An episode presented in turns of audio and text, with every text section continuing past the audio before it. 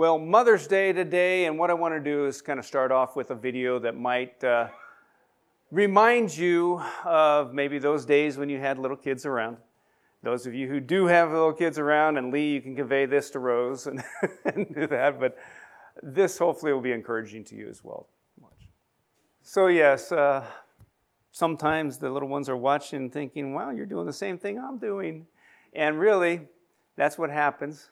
We're mentoring people before we even know it, and they're watching us as, as we do and as we say. And so we need to watch and, and uh, be careful uh, that we follow Jesus in all ways. Today we're going to look at how a mother and a grandmother mentored a young boy who grew up to be a faithful follower of Jesus Christ. Now, they did this by spending time with him and by modeling sincere spirituality. And over 100 years ago, by an act of Congress, President Woodrow Wilson proclaimed the second Sunday in May as Mother's Day. And he established it as a time for public expression of our love and reverence for the mothers of our country. It's certainly true that no nation is ever greater than its mothers, for they are the makers of the next generation. One popular poem published back in 1865 contains this line says, The hand that rocks the cradle is the hand that rules the world. And actually, the hand that rocks the cradle is usually attached to a mother who isn't getting enough sleep. But, but uh, and so today we want to honor moms, and we applaud not only your efforts, but who you are. having said that, though, today might be a pretty tough day because your mother is no longer here, and you really miss her. Or maybe you have a rough relationship with your mom and you struggle with all the syrupy sentiments and Hallmark cards. Some of you may have a mother who is very sick, and you wonder how much longer she's going to be with you. Maybe you're a single dad and you hurt for your kids as you watch them struggle. Maybe you have experienced the devastating loss of a child's death. There are probably some mothers who wish they didn't have kids, and there are women who would give anything just to have a child. Others of you are grieving the direction your prodigal child is taking. Many moms are gripped with guilt and swimming in shame because they think they're not doing a good job. And a number of you moms are flying solo as you work hard to nurture your child's faith without the support of the child's dad. Regardless of what kinds of feelings get stirred up on Mother's Day, please keep listening because we're going to discover truth which will apply to each of us individually. We'll also find motivation to mentor others, whether or not they are our own children. Now, let me be quick, though, to say if you aren't married or don't have children, you are not inferior. Womanhood, womanhood is not only about marriage and children, your worth as a woman goes far beyond your marital status or whether or not you have kids. So, as we begin, I want to give a, a shout out to those of you who are raising young children. And uh, if Rose ever connects in on this or any other young uh, uh, uh, mothers in this way, um, some of you are battling bedtimes and wondering when all the whining is going to stop. You're juggling schedules and running on emotional empty. Many of you can relate maybe to Proverbs, Proverbs 31:15, which says, She rises while it is yet night. Would you take a deep breath and just listen to these comforting words from the Good Shepherd. He will tend his flock like a shepherd. He will gather the lambs in his arms. He will carry them in his bosom and gently lead those that are with young. May you know the sweet gentleness of the shepherd as he leads you to love the little lambs in your care. In her book, The Missional, Missional Mom, author Helen Lee asks this question Why aren't today's women discovering more joy and fulfillment in their journeys as mothers? So she believes the answer is for moms to be, become more missional. She writes Moms need to explore the idea of calling and understand both the specific part God has given them and also how the melody of motherhood fits into the grand symphony of God's work. Our text for today is found in 2 Timothy chapter 1. And in verse 5, it says, I am reminded of you sincere, of your sincere faith, a faith that dwelt first in your grandmother Lois and your mother Eunice, and now I am sure dwells in you as well. This mother daughter team took their, their roles seriously. Paul gave a public shout out to those mission, these missional mothers in a time when women were rarely mentioned by name. And we could say it like this A mom can be a spiritual mentor to her children no matter the situation. And before we unpack this text, let's consider the context of this. It's always a good practice. I've heard it put it this way that a text taken out of context is a pretext for a proof text. so make sure you be careful. But the Apostle Paul, who was the human author of much of the New Testament, also mentioned Timothy, the son of Eunice and the grandson of Lois. And Timothy had, had become a, a partner in the gospel and was serving as the pastor of the Ephesian church. And Paul had written a previous letter to, the, uh, to Timothy, known as First Timothy, of course, and, and now years later, as he neared the end of his life, Paul wrote another letter found in our Bibles called Second Timothy. So let's consider his introduction found in the first two verses, Second Timothy. Paul, an apostle of Christ Jesus by the will of God, according to the promise of the life that is in Christ Jesus, to Timothy, my beloved child. Now, most of Paul's letters were written to groups of Christians gathered in churches, but here he singles out Timothy and calls him his beloved child. Now, Timothy's name means honoring God, and beloved refers to someone dear and highly, highly valued. And even though Timothy wasn't his physical child, he had become like a spiritual son to him. And he writes something similar in 1 Corinthians chapter 4.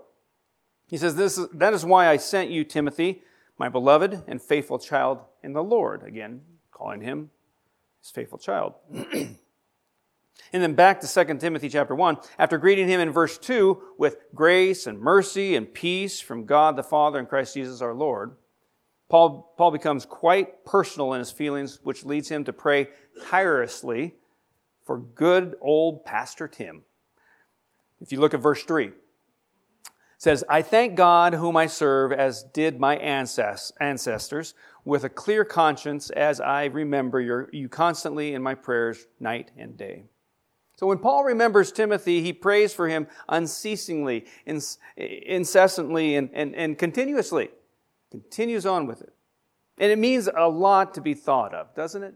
When someone thinks of you and says, "Yeah, I'm praying for you," or "How you doing? I heard that uh, you did this," and to know what's going on with you and to find out more, it's pretty good. Means a lot when you're thought of. And when we think of someone, we should thank them. Not only does Paul think of and thank Timothy, he also stays with and prays with him. And then when we come to verse 4, we see this triggered a tender memory for Paul. He says, As I remember your tears, I long to see you, that I may be filled with joy. As Paul recalls Tim's tears, it makes him long to see him. It's been about 11 years since they last saw each other. And this word means to yearn and desire earnestly, and that word filled has the idea of being previously empty or hollow. So the Apostle Paul felt like this when he wrote a letter to the believers at Thessalonica. When he said, But since we were torn away from you, brothers, for a short time, in person, not in heart, we endeavored the more eagerly and with great desire to see you face to face, because we wanted to come to you, I, Paul, again and again, for you are our glory and joy. And Paul's love for Christ and, and, and for the followers of Christ was profound. To the church at Philippi, he wrote this. He said, For God is my witness, how I yearn for, all, for you all with the affection of Christ Jesus. And as he prepared to leave the elders at Ephesus, he said these words in Acts. He said, For three years I did not cease night or day to admonish everyone with tears.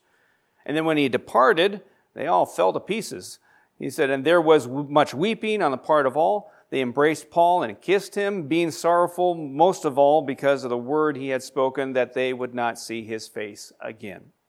And later in his correspondence with Timothy, Paul told him in 2 Timothy chapter 4 verse 9, "Do your best to come to me soon."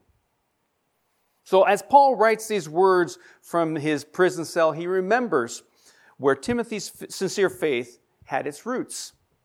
His mind immediately fills with memories of two missional moms Timothy's mom, Eunice, and Eunice's mom, Lois. And as Paul reminisces about these relationships, he recalls Eunice being raised in, in a religious home where she was greatly impacted by her mother, Lois. They lived in Lystra, a pagan place filled with idols. And she loved hearing stories from the Bible and enjoyed gathering in services where she could learn about God.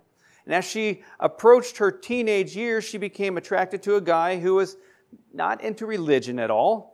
And against the best wishes of her godly mother, the teaching of her faith, and the tug of her conscience, she married the unbelieving man. And after a couple of years of marriage, Eunice and her husband had a baby boy, and they named, named him Tim. And in the meantime, Eunice's dad died, so they asked her mother Lois to come and live with them. Little Timmy was a delight to everyone. Both his mother and grandmother spent hours with him, teaching him the Bible, praying with him, and training him in the things of God, creating a spiritual environment where he could flourish. And Acts chapter 1, uh, Acts chapter 16, excuse me, verse 1 tells us Eunice was raised in the Jewish faith and had recently become a Christian. And these new believers, in turn, focused on teaching Timothy all about Jesus. Now, we don't know much about Timothy's dad other than he was a Greek and he was an unbeliever. We're not told if he deserted the family or if he died or if he was around but just absent spiritually. And by the way, I'm not suggesting that dads don't matter. Dads do matter, they, they matter quite a bit. Definitely. If you listen to 2 Timothy chapter 1, verse 5 again, it says, I am reminded of your sincere faith, the faith that dwelt first in your grandmother Lois and your mother Eunice, and now I am sure dwells in you as well. When he recalls the last time they connected, he remembers Timothy weeping, which reminds him of the hollow hollow place in his heart for his ministry partner. And Paul had already used the word remember twice, and now he writes the word reminded, which is a bit more active and purposeful. It means when I called to remembrance, or more literally, having received a reminding. and that word sincere means genuine, without hypocrisy or pretense. The King James translates this as unfeigned faith. And Timothy's faith was not a false facade, he was, he was the real deal. As Paul is reminded of Timothy's sincere spirituality, he recalls the godliness of his grandmother Lois. And while tracing his family tree of faith, he uses the phrase, a faith that dwelt. The word dwelt means to inhabit, take up residence, to be at home with. One Greek expert translates it this way he says, to house in you continually. Faith didn't make a great uh, uh, faith didn't make a guest appearance a couple times a year. Instead, her faith was a full-time year-round resident. It stayed. Lois then passed on a legacy of faith to her daughter Eunice, who had the same kind of all-in faith your mother, your mother Eunice, and now I am sure dwells in you as well. Paul is convinced that Timothy's, Timothy's faith commitment can be traced through his mother and through his grandmother. And notice the word dwells is in the, is in the present tense, meaning Timothy's faith is, is alive and is active. So, through all this in background and the context here, these verses, there are five principles, I believe, that, that come from this passage that we can connect in on. First one is sincere Christ followers stand out. Sincere Christ, Christ followers stand out. Paul is in prison. He knows his time is short. Many of his friends, like Demas, deserted him. But he remembers the sincere spirituality of Timothy and of Eunice and of Lois. They stood out to him. I'm sure there are people in your life that has, have stood out to you, spiritual giants that have just mentored you along the way, and maybe they didn't say much, they just did it. And you followed them, you watched their example, and you saw that their example matched up with what they said. They loved God, they followed Jesus, they let Jesus be Lord of their life. You probably could name some people like that. Within our church family, we could probably name some people like that. Austin Chamberlain back in the day. Dave Kokendorfer as well too. Possibly as well Dale, Dale Oviatt, Tim Thiessen, Mark Durkoop. Then there's Neil LaRocco, live his faith out on his sleeve and let you know what's going on. Chris Thiessen, Stephanie Frentress, and many others that have lived their faith out before us and have stood out in a way where we notice there's something special there. And I want to follow that. I want to emulate that. Sincere Christ followers stand out. Also, too, another principle out of this portion of scripture we can find is that we need to focus on focus on your family first. Focus on your family first. Grandma pointed her daughter to the gospel of grace. Then mom modeled the faith and mentored her own son. The principle is to focus on the faith formation in your family first because your closest neighbors to love are your own family members. The character of your children tomorrow depends on what you cultivate in them today. if they're going to live it out, you must first pass it on. Moms, your first and most important mission is ministry to your children.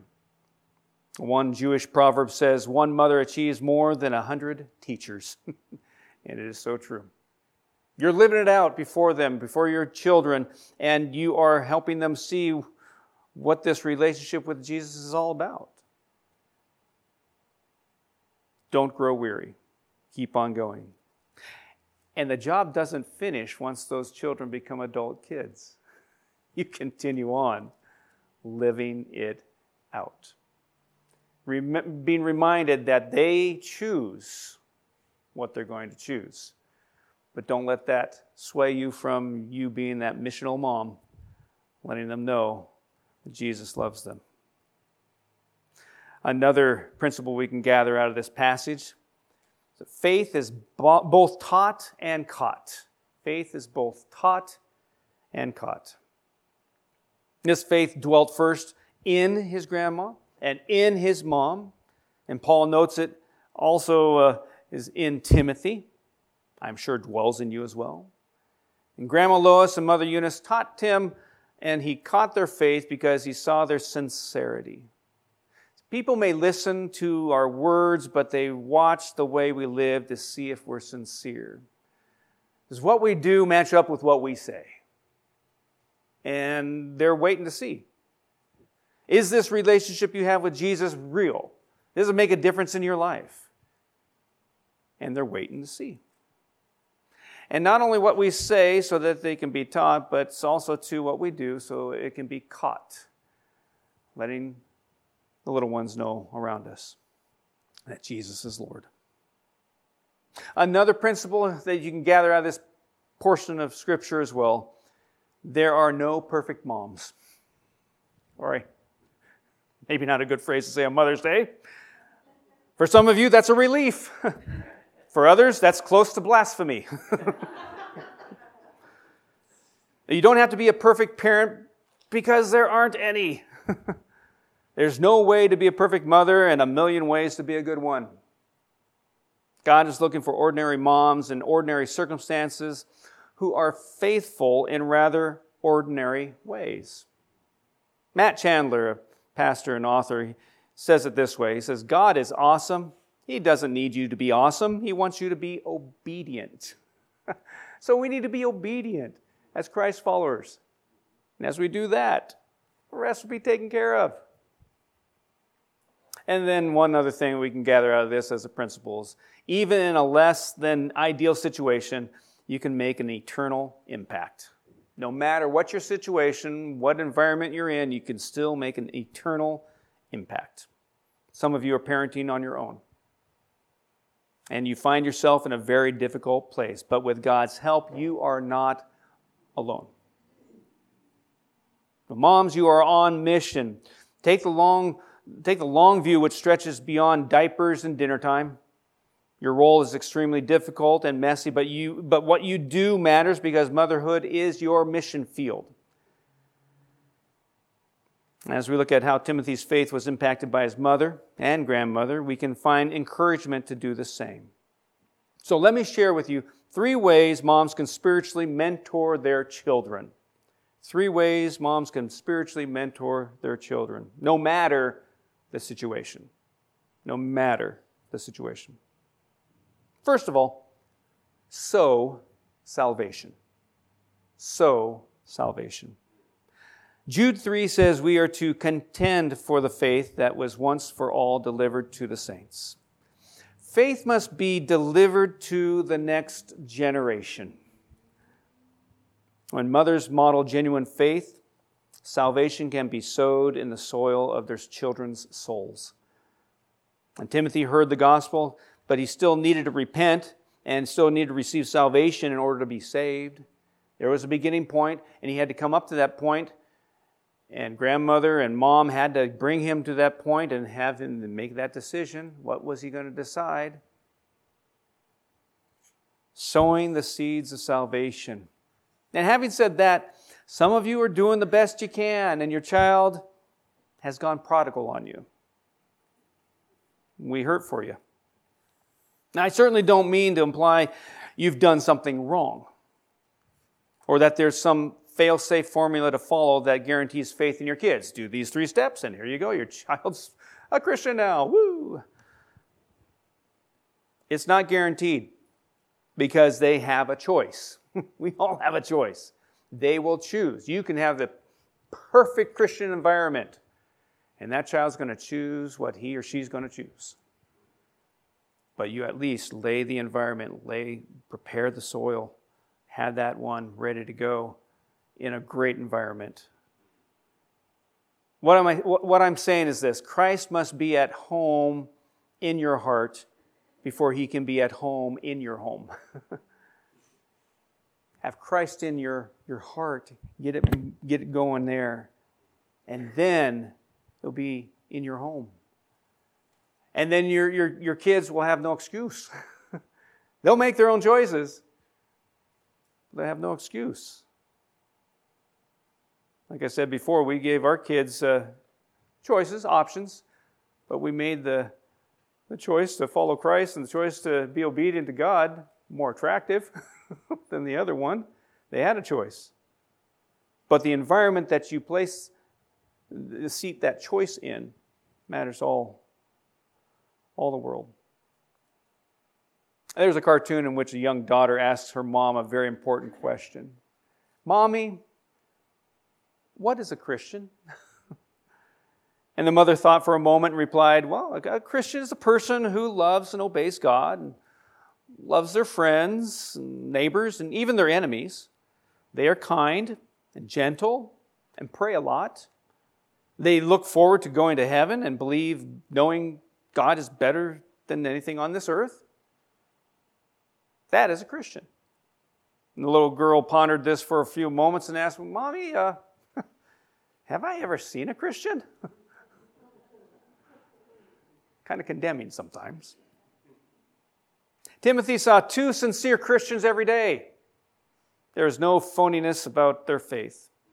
They were fully devoted, completely committed, and Timothy knew it. No one knows better than a child whether a parent's faith is genuine or not. They can see right through that. It's as if they have a, a phony faith detector. They can spot it quickly. So, do your children and grandchildren see you as a godly guide? Moms, if you want to instill authentic faith in your children, make sure to take your own faith seriously. If you're just going through the motions spiritually, your kids will eventually see it, and tragically, they may do the same thing when they are older. It leads to a question Is your faith actual or an act? As you, as you demonstrate your faith consistently, you will send a, a strong message to your children. I heard a pa- about a pastor who had a long conversation with a guy about becoming a member of his church. And when he was done, the young man said he was ready to join. the pastor was pretty pleased with himself, so he asked, What did I say that convinced you to join the church? And the man answered, It was nothing I heard you say. It was the way my mother lived. A mother can touch a whole generation just by loving her own child well. Timothy's family environment was fertile to his faith development. Both his mother and his grandmother held their faith deeply and shared it freely. And it wasn't the facts they knew, but their faith that grew him. So, how fertile is the environment in your family for the reproduction and nurturing of authentic faith in the lives of your children and your grandchildren. See, a mom can be a spiritual mentor to her children no matter the situation. Another thing we can grasp out of this then too to be able to uh, uh have be a mom who can mentor, share scripture. Share scripture. Grandma and mom not only sowed salvation, but they also shared the scriptures. If you look at 2 Timothy chapter 3, verses 14 and 15, it says, But as for you, continue in what you have learned and have firmly believed, knowing from whom you learned it, and how from childhood you have been acquainted with the sacred writings, which are able to make you wise for salvation through faith in Christ Jesus. The phrase there, from whom, is plural, referring to how grandma and mom intentionally, intentionally taught the scriptures to Timothy. And the word childhood there refers to a newborn baby or, or a toddler. Lois and Eunice teamed up to provide Bible classes for this young Timothy, even before he could crawl.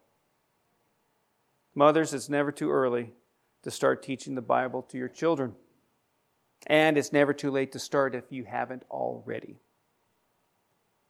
It's important for parents to make sure children are swimming in the scriptures because Romans chapter 10 verse 17 tells us so faith comes from hearing and hearing through the word of Christ. And remember Timothy lived in a pagan culture under the roof of a pagan father and yet he knew the scriptures from infancy. To make a son or a daughter wise for salvation. It means to work hard connecting all the stories and narratives so your children know how they all point to Christ. They taught Timothy the Old Testament, pointing out how all the prophecies were fulfilled in Christ. Four scholars were uh, arguing over Bible translations and one said he preferred the King James because of his eloquent English. Another said he liked the ESV for its literalism. The third scholar was sold on a New Living Translation for its use of contemporary phrases and expressions. And after being quiet for a moment, the fourth scholar admitted, Well, I have personally preferred my mother's translation. when the other scholars st- started laughing, he said, My mom, my mom translated each page of the Bible into life. It's the most important most important convincing translation I have ever read. We need to be ready to translate what we read from God's Word into our life. That will be the most convincing translation anyone will read. What kind of Bible is your child reading when he or she observes your life? Remember, a mom can be a spiritual mentor to her children no matter the situation. Moms, do all you can to sow salvation and to share scripture, which then leads to the third challenge start serving. Start serving. In Acts chapter 16, the first three verses, says, Paul came also to Derbe and to Lystra. A disciple was there named Timothy, the son of a Jewish woman who was a believer, but his father was a Greek. He was well spoken of by the brothers at Lystra and Iconium. Paul wanted Timothy to accompany him, and he took him and circumcised him because of the Jews who were in those places, for they all knew that his father was a Greek. So there are some character qualities in Timothy that were no doubt passed down from his mother and his grandmother. And let me list those for you here today the character qualities you see here in Timothy. He was a strong believer. Strong believer. He is referred to uh, in Acts chapter 16, verse uh, 1 through 3, as a disciple. Luke, who is the author of Acts, could have referred to him as a believer or even a Christian, but he chose to call him a disciple. A disciple is a, a learner and a follower. A disciple is one who is serious about Christ, not just one who is going through the motions. And we're all called to be disciples who make disciples. Timothy was a full fledged follower, not just a fan of Jesus. He was a strong believer. He also had a good reputation. As a, a portion of Scripture in Acts says, he was well spoken of by the Christians who lived around him. People knew him as a man of integrity and as a man of the word, and he was rock solid. Also, he was available. Paul wanted Timothy to accompany him. As you read the book of Acts, you'll see he knew how to minister. he understood it meant leaving home, facing hardship. And in Philippians, Paul can't, can't think of anyone like Timothy when he writes, For I have no one like him who will be genuinely concerned for your welfare. Timothy was a good guy.